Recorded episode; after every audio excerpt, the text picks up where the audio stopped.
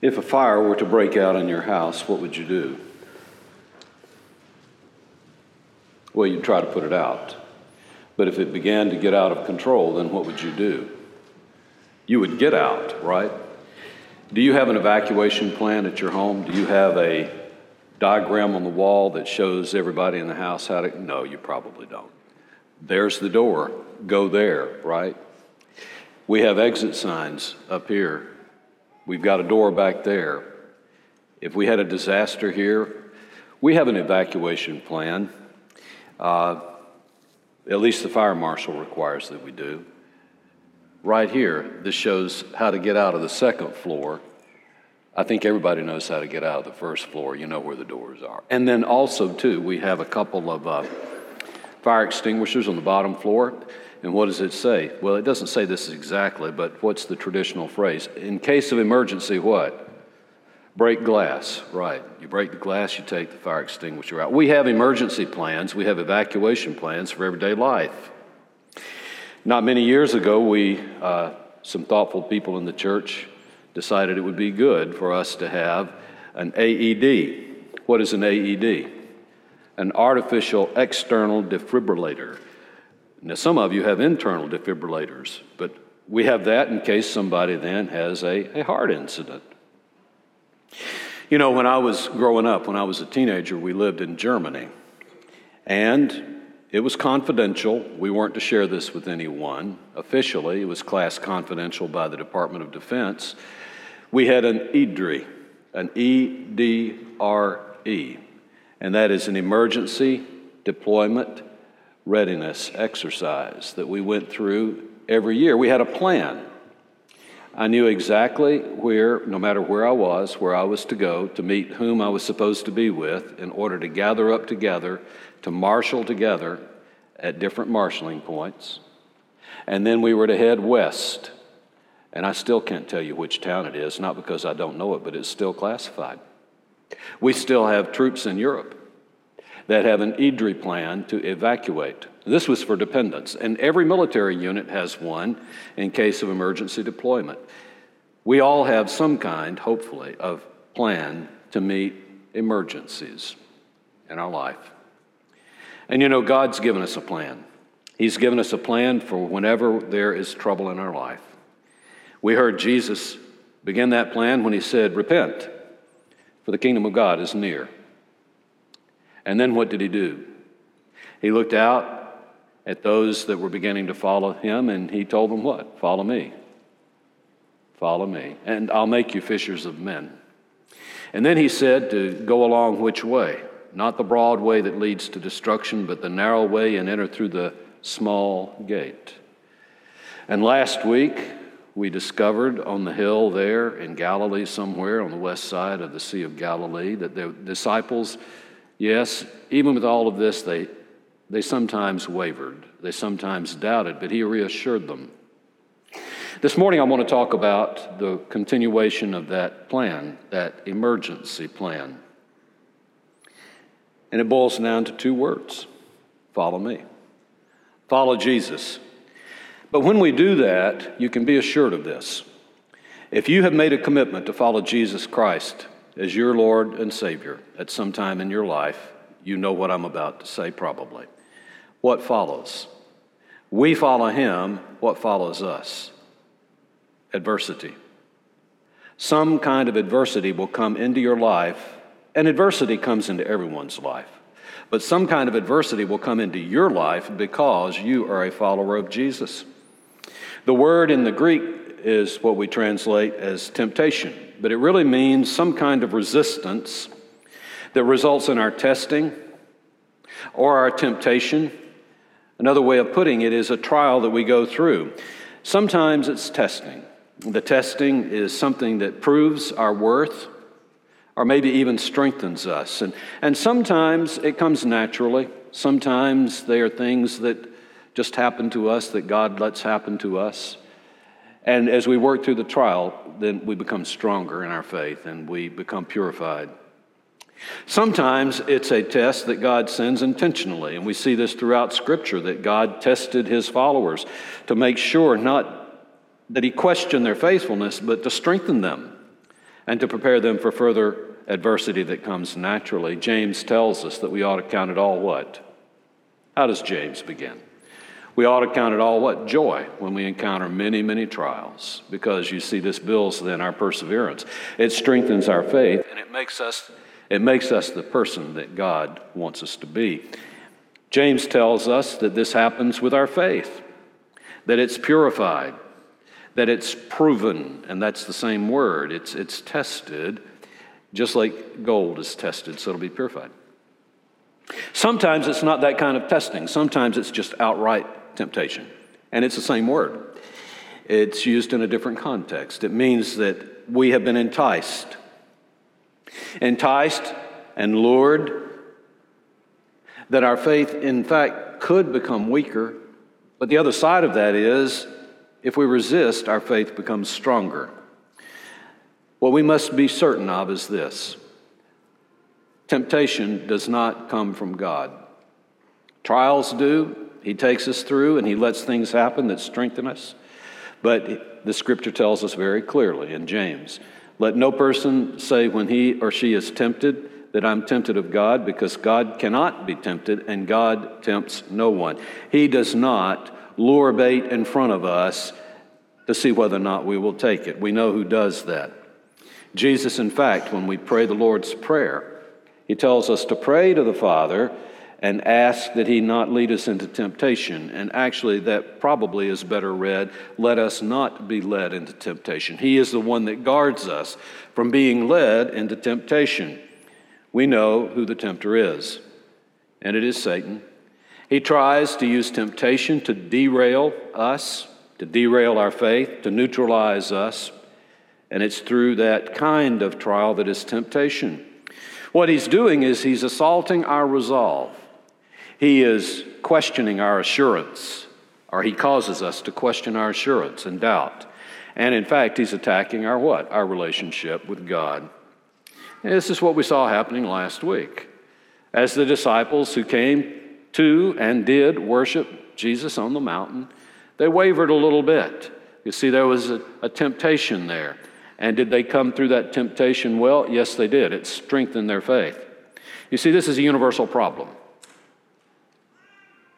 Every person in this room, every person watching is tempted, not just once, but continuously in their lives. You know, it's a human condition. The scripture says it's common to humankind, to all humankind. But we're given the promise God can make it bearable, and He provides a way of what? Escape, an evacuation route. He's got an emergency plan. And that's what we're here to talk about this morning. It's a human condition, and Jesus Christ was fully human, so in fact, Jesus was tempted as well. Yet without what? Without sin. He was tempted in every way that we have been or will be tempted, that the devil could find to tempt us with. He was tempted throughout his life, not just in the instance that we talk about this morning. And it was because he suffered because he went through those trials that we are told in Hebrews then that he is able to help us when we're tempted because he's been through that. He knows, the scripture tells us in 2 Peter, he knows how then to rescue the godly from temptation, and he empathizes with us and he wants to assist us. So, the remedy, of course, the emergency plan is to follow Jesus. The scripture says that he will provide a way out. God will provide a way out. We know then that Jesus is the way, the truth, and the life. He is the way out. You see, he walked this path before. He has an emergency plan that he exercised in his life that he gives us in Scripture. And we should learn it. We should memorize it, we should commit it to our heart, and we ought to exercise it every day, sort of like an EDRE plan. We need to rely on Him. We need to rely on Scripture as it is laid out for us on how to implement this plan so that we will know and we will be able and be able then to resist the wiles of the devil. We need to follow his example. So, why don't you stand with me as we read the example of Jesus doing this very thing? There are two accounts in Scripture one from the book of Luke and the earlier one from the book of Matthew. Matthew, then the fourth chapter, beginning in verse number one. Then Jesus was led up by the Spirit into the wilderness to be tempted by the devil. And after he had fasted 40 days and 40 nights, he then became hungry. And the tempter came and said to him, If you are the Son of God, command that these stones become bread. But he, that is Jesus, answered and said, It is written, Man shall not live on bread alone, but on every word that proceeds out of the mouth of God. Then the devil took him into the holy city and had him stand on the pinnacle of the temple and said to him, If, if you're the Son of God, throw yourself down. And we read this this morning from Psalm 91. For it is written, He will command His angels concerning you, and on their hands they will bear you up, so that you will not strike your foot against a stone. And Jesus said to him, On the other hand, it is written, you shall not put the Lord your God to the test. And again, the devil took him to a very high mountain and showed him all the kingdoms of the world and their glory. And he said to him, All these things I will give to you if you fall down and worship me. And then Jesus said to him, Be gone, Satan. For it is written, You shall worship the Lord your God and serve him only. And then the, de- then the devil left him and behold, angels came and began to minister to him. The Word of God, and we give thanks for it. Let's be seated. You know, out of this, we need to remember the context. Jesus had just been baptized. And what, what, was, what was happening there? He was demonstrating his submission to the Father and his obedience to accomplish the Father's will as he began his ministry. And that's very important. He first did what before he entered the temptation? He submitted to the Father and he was obedient. And then after this, it's not in Matthew's gospel, but after this in Luke's gospel, immediately after this, he's in Nazareth. And he proclaims then from Isaiah's text that he is the Messiah who has come to then relieve the oppressed and to bring the gospel to the poor. And after that, what happened? They rejected him, they tried to stone him. So we need to remember this the temptations and the resistance and the problems that Jesus faced did not stop, obviously, in the wilderness. He overcame Satan and the devil in the wilderness, but the Satan never gave up. It was before he called his disciples. What this suggests to me is that he had already experienced the kind of hardness and resistance in life to which he was calling his disciples. So he knows that when he calls us, and he knows that when you then accept him as Lord and Savior and you encounter the same kind of resistance, he knew that before he ever called you. He's been through it. He, he knew that when he told them to count the cost, that it was serious. You see, for he had counted the cost as well. There's some principles that come out of this text, I think, three very brief principles, and then I want to apply them. First, and it's obvious, resist the devil you know, James tells us to tell the, to resist the devil in James 4, but it's in the same order that Jesus did it. James 4 7 says, first, first, first, submit to God, and then resist the devil, and he will flee you, from you. We cannot resist the devil without submitting to God first, and a lot of people try to do it in their own power. You see, Jesus set the example for this. As the Son of God in eternity, he obeyed the Father and submitted to him, Philippians tells us, when he poured his heavenly glory out and he became a man. And he continued to submit to the Father as he then was obedient to him and accomplished the Father's will, even to the point where he died. And he died a sinner's death, and he wasn't a sinner. He died a criminal's death, and he wasn't a criminal. So that he could cancel the sin in our lives, he died on the cross. You see, he submitted to the Father. He submitted to the Father on the earth before that, at the very beginning of his ministry and his baptism. He shows that he is there in submission to do his Father's will. He is in the desert doing what for 40 days? He's fasting. And what always went along with fasting?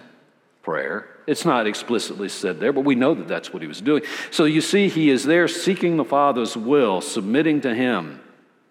And then at the end of the temptation, he takes it a step further and he looks at Satan and he actively engages him and he confronts him. He is not fearful because he is walking in submission to the Father, obeying him. And then he looks at Satan and he says, What to him? Be gone, go away. And Satan had to obey him. Resist the devil. Second principle is to rely on God.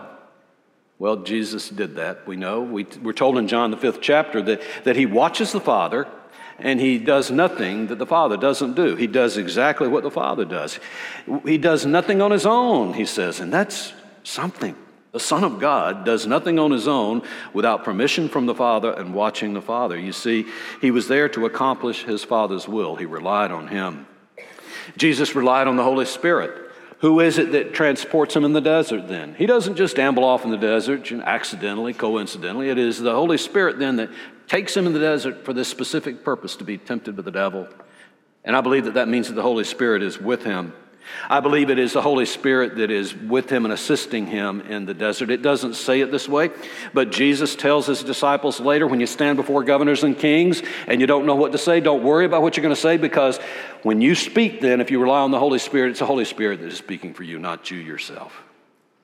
I don't know exactly how this worked, but I believe that that's happening in the desert, where in cooperation with the Holy Spirit, He brings to the Lord's mind the Word of God and he assists him, you see, in confronting the devil. Jesus understood. He relied on God, he relied on his word. He used scripture to combat Satan. Not just the knowledge of it, not just knowing what the words were, but he knew the proper application of the scripture and it guided his way. Jesus stood firm in the armor. Jesus stood firm in the armor of God. And you know what that is from Ephesians, the sixth chapter. He was girded with God's truth. He invested himself with the, best, the breastplate of righteousness. He is and was the righteous one. He protected himself with the shield of faith. And we know what it says, what Paul says in Ephesians. What does a shield of faith do? It then does what? It then prevents, it extinguishes the fiery darts of the devil. That's what's happening in the desert with Jesus. And then he countered everything that Satan said explicitly with a what? sword of the Spirit with a word of God, as he quoted scripture. He relied on God. He resisted the devil, he relied on God, and we need to know this too. He recognized how Satan works, and we do too. How does Satan work? And that's where I want to make the application. How does Satan work? When we look at this, we see that the more we resist Satan, the less it takes to satisfy him. The more we resist Satan, the less he expects of us to satisfy him. Secondly, the more we resist, uh, we resist Satan, the more he keeps on. The more he persists. We resist, he persists, he keeps on. And then finally, the more we resist Satan, the more determined he becomes. You might say the more desperate he becomes. So let's take a look at those three things. The first, the more we resist Satan, the less it takes to satisfy him. What's going on here? Well, you look at each test, and there is, an, there is a less difficulty in the test that is applied by Satan. At, at first, he says, Change these stones into bread. What would that have taken to do? It would have required Jesus to do what? To perform a supernatural miracle. No human, human can do that. Could Jesus have done that? Of course, he could have. we also know that God can raise up children out of stones, can make children for Abraham out of stones. God can do it, sure. But it would have required that. You take a look at the second temptation, jumping off the pinnacle of the temple. This would not have required a miracle, but it would have required in, uh, tremendous courage and extreme human faith. And then you look at the third temptation, it was a simple physical act. Chris preached on this about three weeks ago. And he made this point very well. All, all, it would have taken was just for him to do what? Bow down. That's it. Just a physical act. And, and after all, nobody's watching. Where is he? He's up on a mountain. Nobody would have known. But Jesus knows this His heavenly Father and all of the heavenly hosts are watching. But you see this Satan demands less and less and less. His rationale is this all I need is a what? All I need is a foothold. All I need is a little toehold. You see, he exploits in our lives the smallest advantage and, and explodes it into devastating destruction. The smallest, he expands and explodes into the greatest effect. The most insignificant thing in our life that he tempts us with and we yield becomes then something later of weighty consequence. It is sin. You think about the, Nor- the invasion at Normandy. Along a very small and narrow strip, strip of sand, only 50 miles wide and only a couple of hundred yards deep, that small strip of land was the key to victory in Europe in World War II. You stop and think about all the oil wells. There are about 8,000 oil wells in Texas, I think. Well number 2636 WA is in the Gwendolyn lease. You get out here on I 20 and you head west 300 miles between Midland and Odessa, and the most productive well in the world is there. Drill 9,000 feet down, almost two miles, and then across underneath the uh, West Texas sand, about mile and a half, almost two miles horizontally. Then it taps into a vast oil, oil lake, produces 4,100 barrels a day, and it all comes out of a pipe that is less than what? One foot in diameter. You see, that's the way Satan works. A small entry point entering into the vast lake of our life, and he can drain us. The most poisonous substances on this earth are the tiniest things. VX nerve gas, one one hundredth of an ounce proves fatal to a human. The most toxic substance, substance on the earth, botulinum toxin. One ounce of that, one ounce of that would kill 330 million people, all of the population in the United States. It's 150,000 times more powerful than cyanide. Well, the Word of God tells us that the wiles and the temptation of Satan, though as insignificant as they may seem in our life at times, can become the most devastating and poisonous of all. The application of this is what? Very simple. The first point, you know, it doesn't take much to satisfy Satan, but Ephesians tells us, Paul tells us there, do not give the devil a foothold. Do not give him an inch, he'll take a what? Don't give him an inch, he'll take what, church? He'll take a mile. Don't even give counsel to sin. Don't let sin come into your house. When sin comes then onto the portal, when it comes onto the porch, don't even open the door to it. You see, a little bit of leaven does what? It leavens the whole lump. And let me tell you, Satan is the diabolical baker. He is the diabolical baker. Just a pinch of evil in his recipe spells disaster and ruin in our lives. It only takes a little bit. Secondly, the more we resist Satan, the more he persists. The more we resist Satan, the more he persists. He never gives up. Even with Jesus, look at this. Even with Jesus, he continued to be tempted by Satan. Look at verse number two. You know, it, says, and then Satan came, but I'm not sure he hadn't been before. I suspect during that 40 days, every day Jesus was being tempted. And the Bible doesn't say that, but I don't think he was tempted just three times. I think these were typical things that the scripture tells us about. And then the scripture says in verse 11, then the devil left him. But when you look at the Luke account, you know what it says. It says, then after all these temptations, the devil left him for a what? Until an opportune time. There was going to be a later time. You see, Satan still opposes God. He is the angelic leader of spiritual forces of wickedness in heavenly places. He feels he's in competition with God. He's a superhuman deceiver, but what's ironic about that, he not only deceives you and me, he deludes himself. You stop and think about this. The book of Revelation has made it very, very clear Satan's end, his doom, is sealed. We know what's going to happen to him. But here is Satan. He really, really believes, I think this, he really, really believes that he has a chance in defeating God. The deceiver has deceived himself, and he tries to deceive us. And in that, he continues to tempt us. He continues to try to defeat God. He continued to try to defeat Jesus. Afterward, we saw what happened in Nazareth. And then later, there are several instances in Jesus' life where it shows that Satan was still at work trying to trip him up. But Jesus refused, he rejected since, um, sensationalized praise. The devils would bow down before him and proclaim that he was the Son of God, and he didn't let that go any further. He said, Shut up. I don't need your praise. You see, that's Satan tempting him. He evaded popularity and human political agendas after he, about just before he fed the uh, 5,000, or right after he'd fed the 5,000, before he crosses the lake.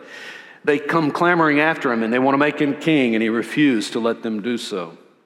He, fru- he refused to take his authority and lord it over his followers like they were slaves. He said, What? No, the Son of Man did not come to be served, but what? To serve and to give his life as a ransom for many. He rejected the temptation to abandon his mission, and that is the call of the cross. Peter, when Peter looked at him and said, Well, surely, Lord, that's not going to happen, after Jesus said that he was going to go to Jerusalem and he was going to be rebuked and he was going to be beaten and he was going to be killed, he was going to be crucified and then raised. Peter said, Well, surely, Lord, that's not going to happen. And what did Jesus say to Peter? What did he say? He said the same thing that the Lucan account said that Jesus said to Satan. He said, Get thee behind me, Satan. In Gethsemane, he is anguishing. He is sweating so much as it is as though they were great drops of blood. And he's anguishing because he does not really want to do this. But he doesn't let Satan defeat him. He says, Nevertheless, Father, not my will, but thy will be done. You see, time and time and time again, he resisted temptation. He would not let political power and human power then usher in the kingdom of God. When Peter struck off Malchus's ear, he said, Peter, put your sword away, and then he healed Malchus's ear. He said, My kingdom is not of this world. You see, if it were of this world, my followers then would fight in order to protect me and to keep me from being turned over to the Jews. And then he refused great, the greatest temptation of all by Satan on the cross. As Jesus is thinking about Psalm 2, and he cries out, Eloi, Eloi, lama sabachthani, my God, my God, why hast thou forsaken me? He resisted that temptation from really believing that the Father had abandoned him because he knew Scripture. He knew how that psalm ended. He knows that that psalm ends in victory. And then, with the last breath of his life, he says, What? Father, into thy hands I commit my spirit. You see, time and time and time, Jesus was tempted. Folks, if Jesus was tempted throughout his life, then temptation comes to our door every day. You know, the Bible says God never slumbers and he never sleeps, but here's another principle neither does Satan. He constantly stalks. Don't you know that your adversary, the devil, prowls around like a roaring lion seeking whom he may devour? He does that constantly. And the application is this we must stay on guard the beginning of that passage in 1 Peter is this be sober, be vigilant. Your adversary, the devil, prowls around. Never presume to be invulnerable. None of us is. We're all susceptible, friends, if Jesus was. You know, the pastor and uh, clinical uh, officer at his hospital, John Keller, wrote a book, Let Go, Let God. And he's pretty insightful. He says every person on the face of this earth is prone to some kind of addiction. It doesn't mean we have to be addicted, but we're prone to some kind of addiction. And he, he talks about the intoxicants that lead to self destructive behavior. And he says almost everyone is susceptible to one of these to success, popularity, and power instead of service. Work, especially professionals and especially for preachers. Sex, money, pleasure, leisure food, drugs, whatever they may be. And the subtitle of his book is this Surrender Self Centered Delusions in the Costly Journey of Faith. Satan tries to delude us that somehow we're invulnerable, that, that, that temptation isn't going to then affect us, and then he turns around and tempts us. We need to be honest with God and honest with self because we know that God sees everything. We can't fool him. John tells us in his first letter if we say we don't have sin, we do what? We lie. We don't just lie to God. We, we, we don't just lie, we lie to God. So we need to be humble and contrite and repent of godly sorrow. That's what Jesus said at the beginning of his ministry repent, for the kingdom of God is near. And then we need to follow through. We need to follow through as Satan persists in our lives. Continue to submit to God and resist the devil and do like then Jesus did. Engage proactively, positively, and forthrightly. If we've submitted to God and we intend to resist the devil, then we need to look him straight in the eye and say, What? Be gone. Go away. And you know what? He will. Until an opportune time. Until tomorrow, until the next day, he comes back. And the final point, I think, is this the more we resist Satan, the more determined he becomes. He becomes desperate. You see, what did he do in the temptations? Ironically, he attacks increasingly stronger points in Christ's life. He expects less, but he attacks stronger points. The, the, the, first need that Jesus had was hunger. He, he'd been fasting 40 days and 40 nights, and so he attacks a physical need of Jesus. Physical need, food. And, and then the next temptation, he, he ratchets it up. He goes to an even stronger stronghold than that. He attacks his obedience to the Father and putting the Lord to the test. And then when that doesn't work, he then goes for the ultimate stronghold, and that is his identity and his relationship with the Father. Just worship me. Well, that's Jesus' his whole identity. He's the Lord of all creation. Yes, he's a human. He's poured his glory out, but he's the Lord of all creation. He is part of the Trinitarian Godhead. He attacks the very identity of Christ, the Son of God. I think this is instructive for us, friends. Satan does, doesn't just attack your weaknesses. You see, we have these things in our lives that we think we're invulnerable at. Satan will never attack me with this. You see, I've conquered that. I've never had a problem with that. And it's about that time that he does what? He does an end run on us. He blindsides us from the left side, the blind side. and then we're caught unawares. Folks, battles are not won by defeating the reserves. Now, now I know that, we, that, that in, a, in, a, great battle, a, gr- a, good commander will try to neutralize the reserves so that they cannot be brought into effect in the battlefield. But the battle is not won against the reserves. The battle is, is won by what? Defeating the stronghold of the enemy. And that is what Satan wants to do with us. He wants to defeat our strongholds. As a matter of fact, I would suggest this to you that Satan's not too concerned about the weak in the faith. Oh, he attacks them too. What he really wants to do is he wants to attack and defeat those that are the strongest in the faith, and he wants to attack our strongholds. Beware of Satan. He is a great deceiver and he can surprise us. He's the father of lies. We know that. That is his very nature. When you look at the Lucan account, he, he, he does this. He lies. Uh, now, he, he, lies throughout the Matthew account, but specifically in the Lucan account, he, he looks at Jesus and he says this You see, all of this is mine. And in the Matthew account, he says he'll give it to it. But in Luke account, he says, All of this is mine. It's been handed over to me, and I give it to whomever I wish. That's a flat lie. He is the deceiver. He disguises himself as the angel of light. With his deceptive plans, he employs superhuman demonic forces to accomplish his will. So we need to be on guard, folks, not just against our weaknesses, but against our strengths. We must not be self reliant. None of us has the power to resist Satan in our own power. Paul tells us that nothing good dwells within us. The bad that is within us continues to rise up and to want to take over. The Lord is our strength. He says, My grace is sufficient for you. Because you see, my power is made perfect in weakness. We are weak and we're vulnerable, and He strengthens us not in our power, but through His. Be strong in the Lord. We sang it this morning. Be strong in the Lord in the strength of his might. Be strong in him. Stand firm. Stand firm. Folks, we need to know Scripture, but Satan knows it as well. We see in this account the second temptation. Satan knows Scripture and he knows how to misuse it. He quotes Psalm 91 that we sang this morning, that we read this morning. But the funny thing about it is, he has almost no spiritual discernment. You see, we have the Holy Spirit that dwells in us if we're followers, if we're believers in Jesus Christ. And the Holy Spirit helps us to understand and discern the Word of God and to apply it properly. Satan has virtually no spiritual discernment. He just quotes these things, you see, and tries to fool us. Don't let people quote Scripture out of context to defeat your witness in Christ. You see what Jesus does, and we see this. He fulfilled each one of these then passages that he quoted. Bread, he became the bread of life. Testing God, when the scribes and the Pharisees come to him asking for a sign, he said, Don't you know all you're doing is you're trying to test me. This is an evil generation. We do not, you do not test me, I do not test God. He refused to presume upon his relationship with the Father and to test him in the garden.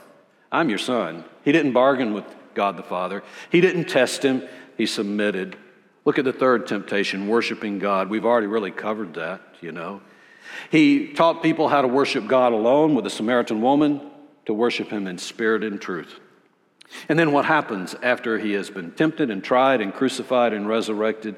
Then what has happened? The one that is to be worshiped.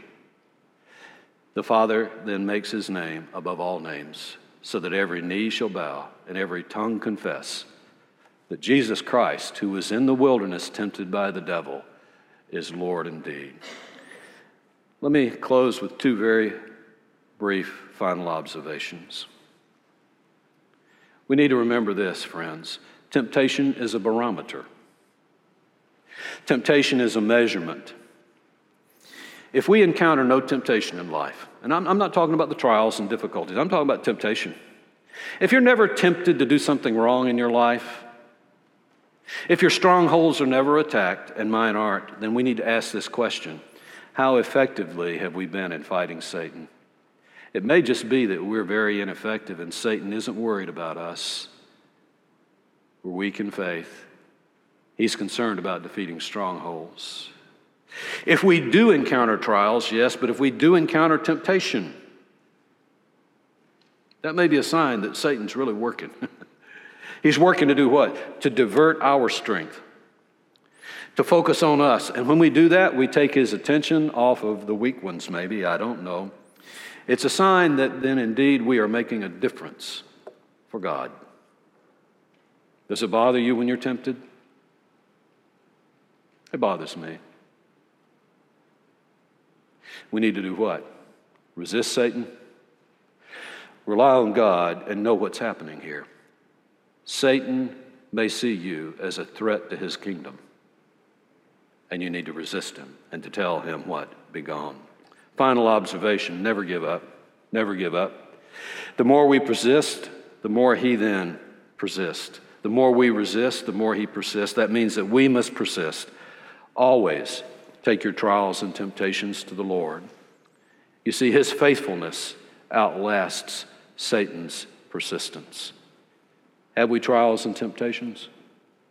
Is there trouble anywhere? We should never, never be discouraged. We take it to the Lord in prayer. Can we find a friend so faithful who will all our sorrows share? Yes, Jesus knows our every weakness, and we take it to the Lord in prayer. Don't give counsel to sin, friends. Don't give Satan a toehold. Be honest with God and be honest with yourself. We're all vulnerable, and we need to repent with godly sorrow when we sin. First, submit to God then resist Satan, and then tell him to go away. Follow Christ's example, rely on his strength, not your own. Rejoice not only in your trials and victories, but also in the temptations that come your way, because they are strengthening your witness and your faith.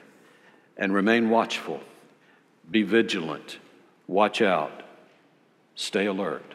Satan is always prowling, seeking whom he may devour. Let's pray. Father, we thank you that you have given your Son not only as an example for us to follow, but you have also given him as a companion to walk along the way. We thank you that you have given us an emergency plan for trouble and trials and adversity in our life. And it's not just a set of principles. And yes, it is embodied in your written word, and that's important that we commit to memory. But we thank you that, we, that you have given us your living word, Jesus Christ, to walk along the way with us and to help us to resist temptation and to be obedient to you and to resist the evil one.